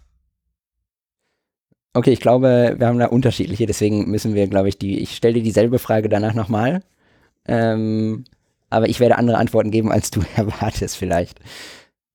Ähm, was war die erste Frage? Mach, mach, mach, mach mal die ersten drei. Also die ersten drei größten Anfängerfehler, die du siehst. Die ein Anfänger machen kann. Ähm, größter Anfängerfehler Nummer eins bei der analogen Fotografie ist für mich unterbelichten. Ähm, immer überbelichten. Maximal viel Licht und immer, wenn man denkt, ah, man ist sich nicht so ganz sicher, ja, dann halt ein bisschen mehr Licht. Wenn man sich nicht ganz sicher ist, dann immer eher mehr. Ähm, den Fehler mache ich auch zwischendurch immer noch und dann denke ich hinterher, wie doof war das eigentlich? Ähm, Hättest mal einfach irgendwie die Blende noch einen weiter aufgemacht. Ähm, genau. Zweiter Anfängerfehler ist, ich muss mal überlegen, Anfängerfehler ist gar nicht so einfach. Ähm, ja, doch, als auf zweiter Stelle würde ich schon direkt dieses setzen mit, ähm, das wirklich wie so ein Premium-Gut zu sehen und sich nicht zu trauen, den Film voll zu schießen. Film wird nicht besser, wenn ihr den über Monate lang in der Kamera lasst. Ähm, verschießt den Film relativ zeitig, wenn er in der Kamera ist und lasst den nicht monatelang da drin liegen. Ähm, genauso, wenn ihr den einmal belichtet habt, dann bringt den auch weg zum Entwickeln oder entwickelt ihn selbst und lasst ihn nicht noch monatelang ähm, fertig belichtet in der Filmdose liegen. D dadurch wird er auch nicht besser. Ähm, genau, das ist für mich der zweite Anfängerfehler. Und der dritte ist, ähm, hm, Zoom-Objektiv zu benutzen. oh Gott. Es tut mir leid. Ähm, nee, kauft, euch eine, aber, aber, okay. kauft euch eine billige Canon AE1 oder Nikon FE mit einem 50mm Objektiv 1.8. Be benutzt du irgendwelche langen Brennweiten? Irgendwas über, über also jetzt am, nee. am nee. Mittelformat über nee. 150? Nee. Ich, ich finde, das kommt manchmal ziemlich geil. Gerade das, wenn man so kommt, ein bisschen. Das kommt also, total geil, natürlich. Bin ich so, bei dir. So gerade für Natur. Also ich, ja, denke, für ja. Porträts ist irgendwann mal der, der Hintergrund erschöpft und das Bouquet ist, ist Bouquet genug. Aber gerade für solche Naturshots, wenn man irgendwie Berge relativ nah zu einer Stadt haben möchte oder sonst irgendwas, ähm, dann, dann kommt so ein geiles Zoom-Objektiv. Das hat schon was. Ja, bin ich, bin ich bei dir. Ich fotografiere halt keine Landschaft, deswegen ähm, bin ich da raus. Ja, natürlich haben Zoom-Objektive ihre, ihren Vorteil, aber als Anfängerfehler würde ich sagen, lass die Finger von einem Zoom-Objektiv. Das wird immer gerne als anfängerfreundlich verkauft. Ich halte es aber für extrem kritisch und das sollte man nur benutzen, wenn man weiß, was man tut. Dann kann man damit geile Sachen machen. Aber wenn man nicht weiß, was man da macht, dann sollte man die Finger davon lassen. Dann ist es deutlich. Aber man kann damit so ein bisschen seine Nische finden. Also das Problem ist, dass halt dieses, dieses 50er oder 35er Porträt, das macht halt, das klingt jetzt gemein, aber das macht halt jeder. Ja, was ist halt auch ähm, geil. Ist halt auch ein Grund. Ja, schon und du kannst damit viel ausdrücken und du kannst sehr einfach einsteigen, aber wenn du halt so ein bisschen eine Nische findest und halt so dein eigenes Ding machst und die den Look haben, den nicht jeder hat, dann hat das auch noch mal ein bisschen mehr Charakter. Ja, ja, okay. Ja. Ich wollte, wollte dich jetzt hier nicht überreden. Nee, ist okay, ist okay. beim nächsten Mal treffen wir uns dann beiden 300 Millimeter drauf. und, und, und Jonas dann einen Monat später. Ja, stimmt. Was war, du hattest noch irgendeine zweite Frage. Anfängerfehler und ähm, An welche Anfängerfehler, die du immer noch machst. Ja. Ähm, da muss ich ein bisschen überlegen. Achso, ja, doch, äh, Nummer eins. Ich hatte, ähm, ist mir jetzt vor zwei Tagen passiert. Ich bin, kurzer, kurzer Schwung aus meinem Leben. Ich bin gerade in Las Vegas, ähm, eigentlich beruflich für eine Konferenz. Und immer wenn ich im Ausland bin, suche ich mir aber im Vorfeld Leute, gerade wenn ich allein im Ausland bin, suche ich mir im Vorfeld Leute, äh, die ich fotografieren kann. Und so habe ich das auch hier gemacht. Ich habe hier ein Mädel über Instagram gefunden, die ich fotografieren wollte und die habe ich angeschrieben und das hat geklappt. Die habe ich vor zwei Tagen fotografiert. Ich hatte ähm, nur meine neue Mamiya dabei, die äh, mit Autofokus ist. Alles super, geile Kameras, hat total viel Spaß gemacht. Ähm, wir haben insgesamt sieben Filme durchgeschossen und irgendwie bei dem fünften oder so dachte ich, oh, jetzt mal einen neuen Film einlegen, mach die Klappe auf und stell fest, ah, da ist noch ein Film drin. ähm, den ich irgendwie zwei Minuten vorher angefangen hatte ähm, und auch schon so halb durchgeschossen habe. Also ab und an passiert es mir, dass ich ähm, gerade bei Mittelformat ähm, Film schieße, Film schieße, Film schieße und dann der Film ist halb durch, wir wechseln die Location und dann denke ich, okay, jetzt einen neuen Film einlegen und denke, ich habe den letzten schon verschossen, gucke nicht drauf, mach die Klappe auf und äh, ja, das führt dann am Ende zu äh, vielleicht schönen oder auch nicht so schönen Light-Leaks oder vielleicht auch zu einem Foto, was nichts geworden ist. Ähm, Klappe schnell wieder zumachen und sich kurz ärgern und einfach weitermachen. Ah, hier vielleicht äh, zwei An Anmerkungen für, für Anfänger. Äh, zum einen ist es so, wenn ihr beim letzten Bild seid, ähm, dann geht der Film einfach nicht weiter. Das heißt, ihr könnt auch mitten im Aufziehen sein. Meistens passiert es bei einem Kleinbildfilm so um das 37., 38. Foto. Äh, es kann sein, dass ihr sozusagen mitten im Aufziehen seid und es einfach nicht mehr geht. Dann nicht mehr weiter aufziehen, weil dann reißt ihr den Film raus, ähm, sondern äh, einfach zurückspulen. Es gibt meistens eine Taste, mit denen kann man sozusagen das entlocken und dann den Film zurückspulen. Und äh, das zweite, falls ihr die Klappe aufmacht, dann ähm, denken viele, glaube ich, dass äh, der Film kaputt ist und hinüber und nie wieder da irgendwas zu erkennen sein ja, wird. Ja. Dem ist aber nicht so. Nach meistens, ähm, also nach drei Windungen, sagt man, glaube ich, also nach drei übereinanderliegenden ähm, Negativumläufen, ähm, ist der Film eigentlich relativ äh, lichtdicht. Das bedeutet, ähm, die ersten Bilder, wenn ihr gerade am Ende seid und die Klappe geöffnet habt, die, ähm, sagen wir mal, die ersten 15 Bilder, 20 Bilder vielleicht von eurem Film werden trotzdem noch zumindest sichtbar sein. Ähm, vielleicht auch mit ein paar Lightleaks, aber ihr könnt die auf jeden Fall noch anschauen, verwenden und ich würde den Film auch noch entwickeln. Ja, auf jeden Fall. Ich, äh, genau. Ich habe den nicht mal markiert, welcher das war. Der liegt jetzt einfach in der Box mit den anderen zehn Filmen und irgendeiner davon war Muss ich die wieder zu Fotokotti bringen? Du musst, ja, ja, ich schicke dir, sobald ich äh, am Samstag wieder nach Deutschland fliege, schicke ich dir die, damit du die möglichst schnell zu Fotokotti bringst, natürlich. Okay. Hier, hier ein kleiner Shoutout zum besten Fotolabor von Berlin. Fotokotti. Ich bin wir kriegen, wir kriegen kein Geld oder so, sonst irgendwas. Ja, aber ganz großer Fan. Super können wir, Leute. Können wir vielleicht mal eine Live-Show oder, oder ein Hörer, Hörerinnen-Treffen, Hörerinnen-Treffen bei Fotokotti machen? Ja, immer. Da hätte ich äh, Lust drauf. Die, die, sind ganz cool, die machen da bestimmt mit. ähm, Habe ich noch irgendeinen Fehler, den ich heute noch äh, begehe? Ähm, ich kann dir einen sagen und du wirst sagen, oh ja, stimmt. Ja, bitte. Darkslide. ich habe hab überlegt, ob du auf die Darkslide oder vorhin auf das Lenscap hinaus möchtest, aber ja, natürlich. Ähm, ich weiß nicht, ob Leute, ob alle Zuhörer das kennen. Ähm, man muss dazu sagen, wir haben ursprünglich mal gedacht, ob wir diesen Podcast nicht Damn Darkslide nennen sollen, was ich immer noch einen ziemlich gelungenen Namen finde. Ähm, eine Darkslide ist, existiert eigentlich nur bei Mittelformatkameras. Ähm, ist so eine Metallblende, die man zwischen Film und Objektiv schieben muss oder zwischen Film und Kamera schieben muss. Und solange der dazwischen ist, man sieht es nicht, wenn man durch den Sucher guckt, aber man kann nicht auslösen. Das heißt, man stellt alles ein, man fokussiert, man ist konzentriert und dann merkt man, damn Dark Slide, man kann nicht auslösen. ähm, und das passiert regelmäßig, sehr, sehr oft. Ja, also es passiert mir wirklich jedes Mal, wenn ja. ich meine Kamera in der Hand habe. Ja. Und ich ärgere mich auch jedes Mal. Also ja. es ist auch wirklich genau dieser Moment, dass ich mir denke, so verfickte Scheiße. Ähm, wieso ist die schon wieder da drin? Also bei der Hasselblatt ist es halt so ein frustrierendes, du kannst einfach, du drückst auf den Auslöser und es passiert einfach nichts. Und du ähm, weißt aber sofort ja. in der Sekunde, was der Fehler du, ist. Du, denkst, ja. du, du, ärgerst dich und sofort über deine eigene Dummheit. Du hast durchgeschaut und denkst dir, oh, geiles Bild. Du schaust da durch und denkst dir, geil, alles passt, abdrücken. Das Model lacht. Du, erwartest Zack. dieses befriedigende no. Gefühl, ja. Und dann, ah. Ja. Gott. Das ist wirklich ärgerlich. Das passiert mir Das regelmäßig. ist, das ist richtig ärgerlich. Ja, das, ich muss zugeben, ich habe das ein bisschen ausgetrickst, äh, dadurch, dass ich mir jetzt so eine, in Anführungsstrichen, moderne Mittelformatkamera gekauft habe. Die hat nämlich so ein kleines Display, wenn man durch, das, durch den Sucher guckt. Das heißt, die zeigt mir an, während ich schon fokussiere und sagt sie, äh, äh, wird nix. Darkslide. Ernsthaft? Ja. Da hat jemand dran gedacht, ich, wirklich den, den, den Typen, der daran gedacht hat, den, den feiere ich hart. Gut, ne? Finde ich, finde ich auch ganz gut. Ähm, ja, aber es passiert mir auch regelmäßig, dass vorne noch das Landscape drauf ist oder irgend, irgend so doofe Kleinigkeiten, weil man einfach unkonzentriert dabei ist oder mit dem Kopf irgendwie schon beim nächsten Bild und irgendwie, genau, passiert mir auch regelmäßig, definitiv. Hast du noch andere Fehler, die dir regelmäßig passieren? Ja, also ich, ich habe mir ein paar aufgeschrieben. Ähm, viele davon hast du schon gesagt. Also ich, ich ratter die jetzt einfach mal runter.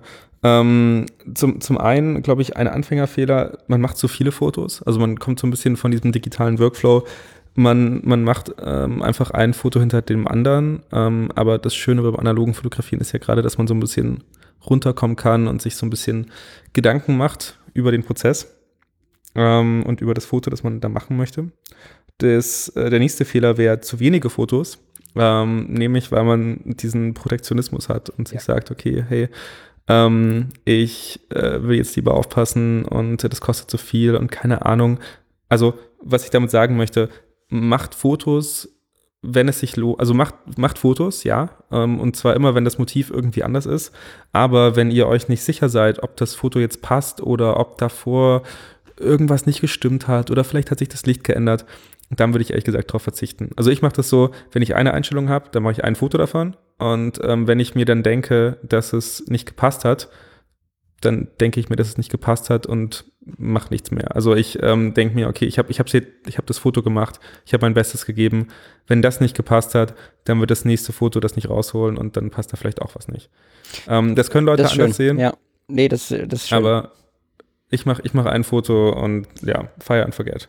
Ja, das, das finde ich Ähm, schön. Gerade wenn, wenn das, das finde ich eine schöne, schöne Eselsbrücke. Wenn das Motiv immer noch dasselbe geblieben ist, dann reicht es mit einem Foto, wo man im Digitalen aber vier, fünf Fotos gemacht hat, weil vielleicht der Kopf ein Zentimeter weiter links ist und das Auge ein bisschen weiter offen und Ja. das Lächeln ein bisschen schöner, da reicht Und im Analogen denken, da, da ein ist Foto. noch mal irgendwas ein bisschen besser. Ja, also das denke ich auch. Genau, aber trotzdem, wenn vor allem ist es auch viel geiler. Ja, sag du. wenn sich das Motiv aber ändert, ähm, und es immer noch eine geile Situation ist, dann haltet weiter drauf und habt nicht diesen Protagonismus, dass ihr jetzt das Foto nicht schießen wollt, sondern draufhalten und weiterschießen. Protektionismus. Protect. Ach, es ist, es, es ist hier, sorry, es ist noch früh. Wer, wer trinkt hier gerade den Wein? Es ist noch früh und ich habe noch nicht gefrühstückt. Ähm, zum Thema Überbelichten wollte ich noch sagen. Also bei mir ist Überbelichten auch mit drauf. Und vielleicht ein Punkt, der zum Überbelichten oder der vielleicht auch noch ein bisschen motiviert. Ähm, beim Überbelichten sehen eure Models, männlich und weiblich und wie noch immer, ähm, einfach besser aus, weil ihr natürlich Oh ja. durch das Überbelichten so ein bisschen Struktur aus der Haut rausnehmt. Ähm, der analoge Film aber trotzdem noch Zeichnung behält. Ähm, das bedeutet, wenn ihr überbelichtet, dann habt ihr nicht mehr solche tiefen Schatten in der Haut, äh, solche, keine Ahnung, markanten Stellen, sondern ähm, alles wirkt ein bisschen reiner, alles wirkt ein bisschen smoother. So extrem Und, weich äh, und schön.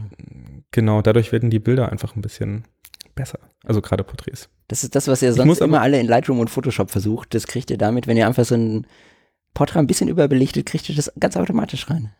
Ich, ich muss aber auch sagen, ich habe ähm, auf, also bei meinem letzten Urlaub, alle Filme immer aus Prinzip ein oder zwei Blenden überbelichtet und teilweise war es mir zu viel. Also teilweise habe ich auch gemerkt, okay, hättest du da einfach mal ein bisschen überlegt und selektiver überbelichtet. Ja. Zumindest, also für Porträts überbelichten, ja. Für Landschaft Mm, ist Überbelichten manchmal Ja. ganz schön. ja, Aber aber man nicht. kann auch, man muss nicht. Also es, es schadet nicht. Also wenn ihr euch überlegt, hey, ich mache überwiegend Porträts und ein bisschen Landschaft und mir ist es eigentlich egal, die Landschaftsfotos will ich einfach nur, damit ich sie gemacht habe, dann könnt ihr das gerne machen. Dann ist Überbelichten da, glaube ich, auch nicht schlimm.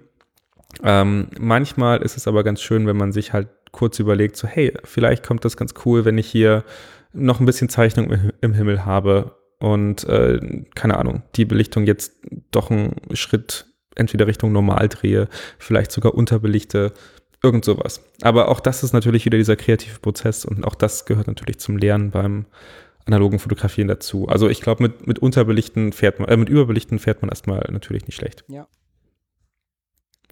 Ähm, dann wollte ich äh, Darkslide Ähm, und ein, ein letzter Fehler, den, den ich auch erstmal lernen musste.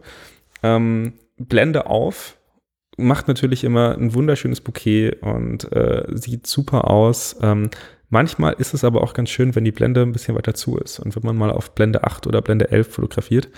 Ähm, ich finde, ich weiß nicht, wie du das siehst. Ich, ich glaube, da, da kommen wir gleich nochmal in, in eine kleine Diskussion. Aber ich denke, dass da auch Potenzial liegt.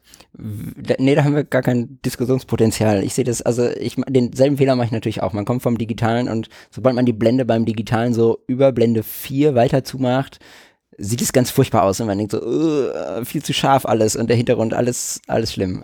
Oh, das schöne Weingeräusch ähm, das ist, das ist alles schlimm. Ähm, wenn man, das ist aber im Analogen ganz und gar nicht so. Ähm, ich bin da voll auf deiner Seite. Man kann im Analogen ruhig mal abblenden und muss nicht alles mit 1.4, 1.8 komplett offenblendig fotografieren. Ähm, selbst mit einer Blende 4 oder mit einer Blende 5.6 oder auch mal mit einer Blende 8, der Hintergrund, äh, sie wirkt trotzdem ganz anders als in einem digitalen Bild und das macht es extrem weich und extrem schön. Ähm, und gerade beim Mittelformat ist es vielleicht nochmal deutlich extremer, wenn ich da eine offen, also selbst wenn ich da mit 2.8 fotografiere, ist der Hintergrund dermaßen weich, ähm, dass ich, dass es mir teilweise schon zu viel ist. Also äh, natürlich, ne, je größer der Sensor wird, desto, desto unschärfer wird am Ende auch das Bild bei einer kleinen Blende.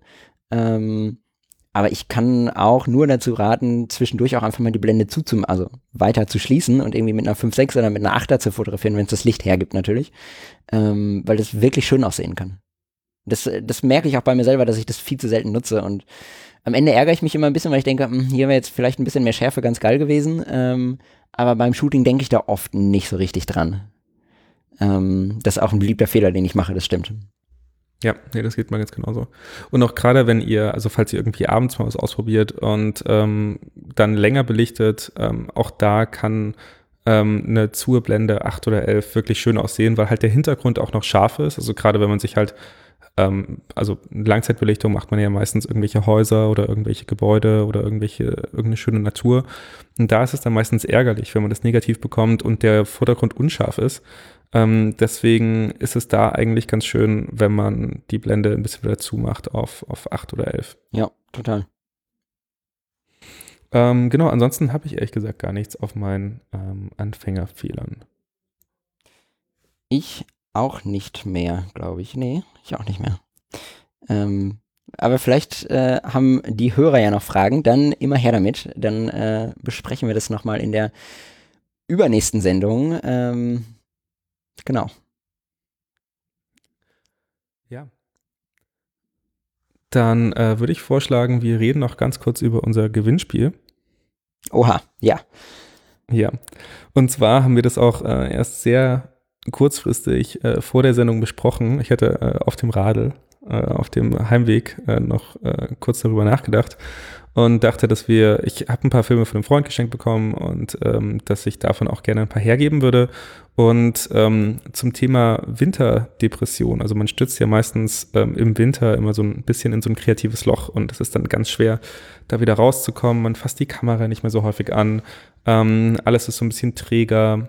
Und äh, um dem so ein bisschen entgegenzuwirken, wollten wir einfach vorschlagen, dass wir so eine kleine Kettenreaktion starten. Ähm, denn manchmal gibt es ja diese Aktionen, wo einfach irgendjemand wem anders einen Film schickt, gratis, ähm, und äh, man den einfach verschießen kann und dafür aber vielleicht wieder einer anderen zufälligen Person ähm, einen Film schickt.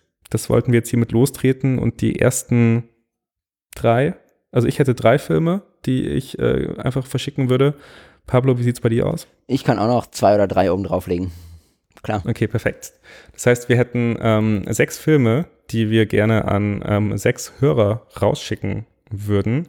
Ähm, ihr könnt die Filme einfach natürlich verknipsen. Wenn ihr wollt, könnt ihr also einfach ganz normal Fotos damit machen, um so ein bisschen eurer Winterdepression entgegenzuwirken. Und ähm, falls ihr an dem ganzen Happening teilhaben wollt, könnt ihr euch auch wieder einfach jemanden suchen, eine Person, zwei Personen und äh, den ein paar Filme schicken und denen damit die Winterdepression nehmen. Um an dem Gewinnspiel teilzunehmen und einer der sechs Glücklichen zu sein, müsst ihr nur ein Bild bei Instagram hochladen Ähm, das kann von irgendetwas sein. Genauso sollte das klingen, wenn ihr das, äh, das Foto hochladet. Ähm, also einfach ein Foto eurer Wahl, das könnt ihr jetzt gerade gemacht haben. Bitte, bitte habt Klamotten an, während ihr das macht. Ähm, die einzige Voraussetzung ist, ähm, ihr müsst, um das zu bearbeiten, einen der originalen Instagram-Filter auf 100% verwenden. Also ihr dürft den nicht runterdrehen auf 1%, ihr müsst einen der original Instagram-Filter verwenden und uns irgendwo in diesem Foto erwähnen. Also ihr müsst uns nicht auf dem Bild verlinken, ähm, es muss nichts mit uns zu tun haben. Ihr könnt auch gerne draufschreiben oder drunter schreiben, Scheißidee von Unterbelichtet Podcast. Das ist uns ziemlich egal. Ähm, wir müssen nur irgendwo das auch mitkriegen, dass ihr da gerade ein Bild gepostet habt. Es macht bestimmt niemand mit, weil allen Leuten ihr Instagram, äh, ihr Instagram ja, schon, viel, viel zu ein wichtig bisschen ist. zu heilig ist. ja, das glaube ich auch. Okay. Naja. Aber es ist, zählt auch nicht, wenn ihr dafür einen extra Account anlegt und da nur dieses eine Bild postet. Nee. Ihr könnt es ja hinterher. Schon. Dürfen die Leute es hinterher wieder löschen? Ich weiß es noch nicht. Ja, ist, ist mir eigentlich ziemlich egal. Hm. Ja, das ist für, für den Spaß, für das Community-Gefühl. Das stimmt. Leute, ihr gehört dazu. Ja. Okay. Nee, habe ich auf jeden Fall Lust drauf. wenn ihr in Berlin wohnt, weil da muss ich nämlich kein Porto zahlen. Also Oder Leute in aus Hamburg. Berlin, oder Hamburg. Ja, Ähm, oder Las Vegas gerade. oder, ja, ich hab, ja, doch, dort ein paar Filme habe ich noch. Da geht noch was. Ähm, Da könnt ihr ein bisschen Ektachrom abstauben. nee, äh, doch, Eklachrom habe ich auch dabei. Doch, alles da. Egal, Hamburg, Berlin, Las Vegas, die Hotspots dieser Welt. Wir. International. Ja. Wir sind für euch da. Ähm, ich finde es auch gut. Äh, ich bin gespannt, ob da jemand mitmacht. Ähm, ich finde noch die zweite Voraussetzung für mich wäre noch, ähm, dass jedem, dem wir so einen Film geben, er uns am Ende auch mindestens ein Bild davon digital wieder zukommen lässt. Ähm, Okay, Was er damit laden wir das auf Ja. unseren Instagram-Account. ja, Okay, von mir ist auch anonym. Das muss nicht mit Name versehen sein, das kann auch anonym sein, aber ich würde trotzdem zumindest von jedem auch ein Bild davon sehen. Und dann auch veröffentlichen. das. Damit unsere, wie viele Follower haben wir? Ich logge mich hier gerade mal ein. Bestimmt mindestens 25. Zwei- zwei- 32 Follower. Siehst du? Läuft. Ja. Okay, großartig. Leute, ihr, ihr wisst, ähm, was ihr zu tun habt. Chris, haben wir noch Themen? Für mich wäre es das erstmal. Oh, oh, Ähm, eine, also mein Akku vom äh, MacBook ist gleich leer. Ähm, es gibt noch eine News, wo wir noch ganz kurz drüber sprechen müssen. Ähm, nachdem, oder sprechen wir da jetzt drüber oder beim nächsten Mal? Du weißt, worauf ich hinaus möchte, glaube ich. Ähm, nachdem Fuji, Ko- Kodak, ja. Da müssen wir jetzt Public Service Announcement. okay, dann müssen wir da jetzt ganz kurz drüber sprechen. Nachdem äh, Fuji seit Anfang des Jahres schon ihre Filmpreise, ich glaube, um 20 oder 25 Prozent angezogen hat, zieht jetzt Kodak zum 01.01.2020 nach. Das heißt, ihr habt jetzt noch ungefähr einen halben Monat Zeit, euch einen Filmstock aufzubauen mit guten Kodak-Filmen, die jetzt noch billig sind. Um, um dazu zu sagen, ähm, zum Beispiel Filme wie Cinestill basieren auf dem Kodak Vision, ähm, also auf einem, auf einem Cinema-Film, ähm, der auch von Kodak kommt. Das bedeutet, vermutlich werden mit den Kodak-Preisen. Oh. Was Oh. ist das? Nein, das machen wir nicht. Nein, das machen wir Ja, das Abstecken. Entschuldigung. Okay, wir müssen die Aufnahme nochmal von komplett vorne starten. Nee, nee, nee. Okay, ähm, um, um das zu sagen, Filme wie Cinestill werden vermutlich auch teurer, einfach weil die, die Grundlage für so einen Cinestill-Film eben ein Kodak-Film ist. Das bedeutet ähm, nicht, dass ihr jetzt alle Filme horten sollt und Filme kaufen sollt, ähm, aber vermutlich schon. Genau, wenn ihr euch jetzt gerade leisten könnt, irgendwie einen Film mehr zu kaufen, dann nutzt das, weil die werden ein Stückchen teurer ab Anfang des E- Jahres. Ehrlich gesagt, ich, ich habe darüber nachgedacht, so eine Firma, die Filme produziert, die muss doch eine Investition, da könnten wir jetzt in, in so eine Diskussion abtauchen. Ich verstehe nicht, dass sie das an den Kunden auslassen. Ich also, habe, ich habe, die, denen ihre Begründung ist, ja, äh, Ja. genau, da wollte ich gerade drauf hinaus. Was ist deren Begründung? Also die, die, die Begründung ist, dass sie jetzt eine höhere Nachfrage nach Filmen haben und im Moment nur einen Zulieferer äh, von den Filmen haben. Also die produzieren die nicht mal selbst. Die Firma heißt Kodak, irgendwas mit A, Genau. keine Ahnung. Und ähm, die müssen jetzt sozusagen, um die Kapazitäten zu halten und um das zu liefern, was sie liefern wollen, müssen sie die Produktionsstätte aufrüsten. Und äh, dafür brauchen sie Investitionen und deswegen erhöhen sie die Preise. Genau, weil Ich so kann viel mir aber Film nicht verkauft vorstellen- wird wie in den letzten Jahren nicht. Äh, also die, Ja. die, die Verkaufszahlen sind extrem gestiegen. Äh, extrem. Genau, Aber wieso, wenn man, ich meine, als Firma muss man es sich doch leisten können, dass man die Investitionen oder dass man das nicht auf seine Kunden abwälzt. Ich weiß Also ich meine, die Nachfrage erhöht sich und ja, Andere, also ich finde es, ja, ich, ich verstehe deinen Punkt, wir haben da schon drüber gesprochen. Ähm, das ist vielleicht jetzt auch ein bisschen zu politisch, Ja. aber ich finde es auf jeden Fall besser, als wenn sie sagen würden, wir verkaufen jetzt nur noch zwei Filme und alle anderen stellen wir ein. Also dann finde ich besser, okay, dann wird, hier gibt es Kodak, Kodak Gold und Ultramax 400. genau. ähm, also ich finde es schon mal gut, dass sie keinen einstellen und sagen, um das zu halten, müssen wir jetzt auf diese zwei Filme verzichten. Das hat Fuji ganz lange gemacht. Äh, das fand ich nicht so gut und das fanden auch, glaube ich, ganz viele nicht gut.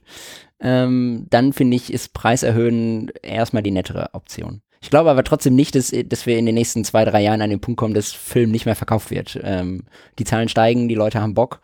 Wir haben Bock, wir heizen die Leute noch weiter an. Was soll passieren? Das stimmt.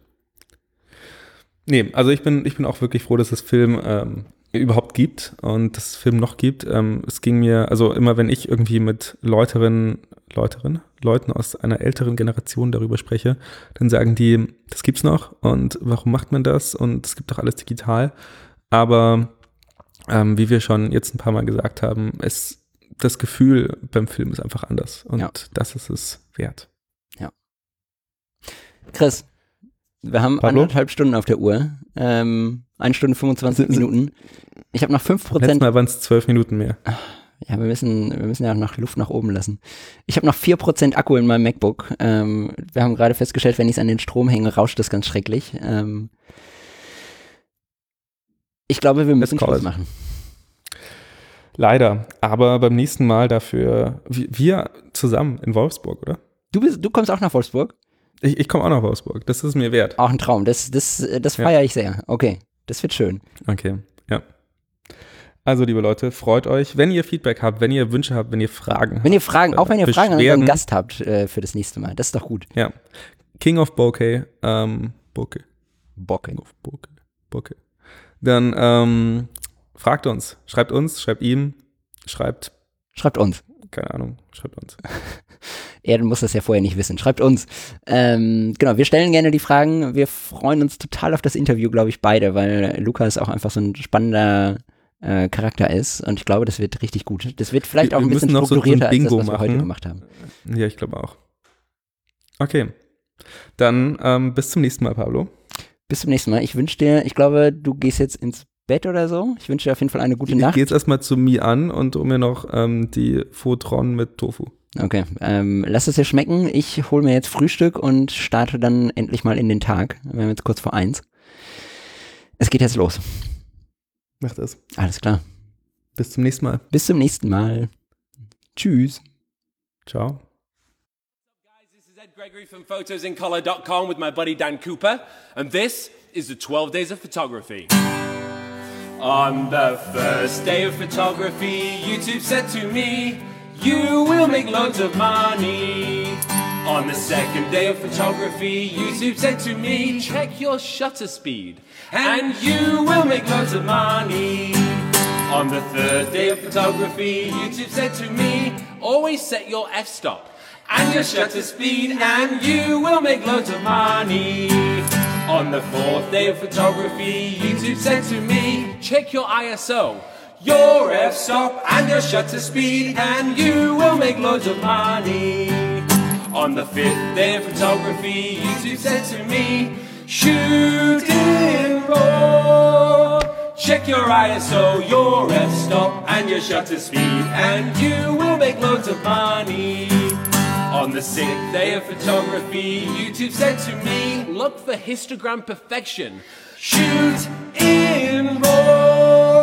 Check your ISO, your f-stop, and your shutter speed, and you will make loads of money. On the seventh day of photography, YouTube said to me, always tell a story. Histogram perfection, shoot in raw. Check your ISO, your f-stop, and your shutter speed, and you will make loads of money.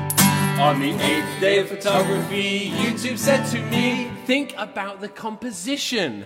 Always tell a story, histogram perfection, shoot in raw. Check your ISO, your f-stop, and your shutter speed, and you will make loads of money.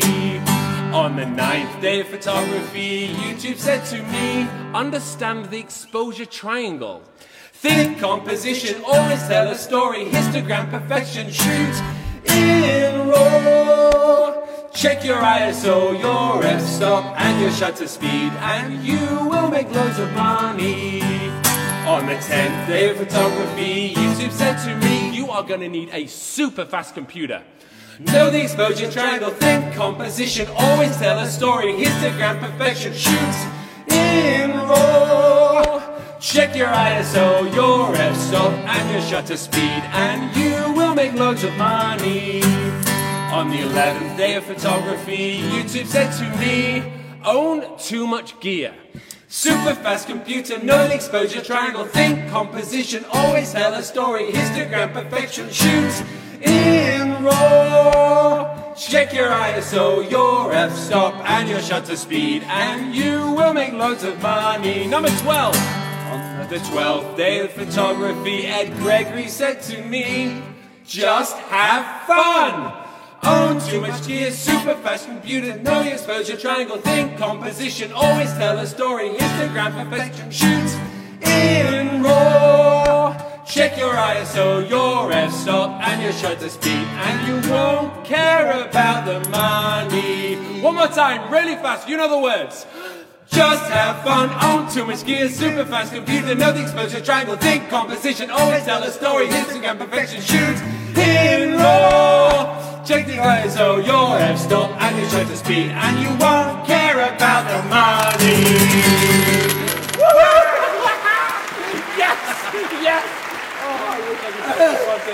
Uh, this is Ed Gregory from Photos in Color. Please hit the subscribe button. This was Dan Cooper. Check him out in the link in the description.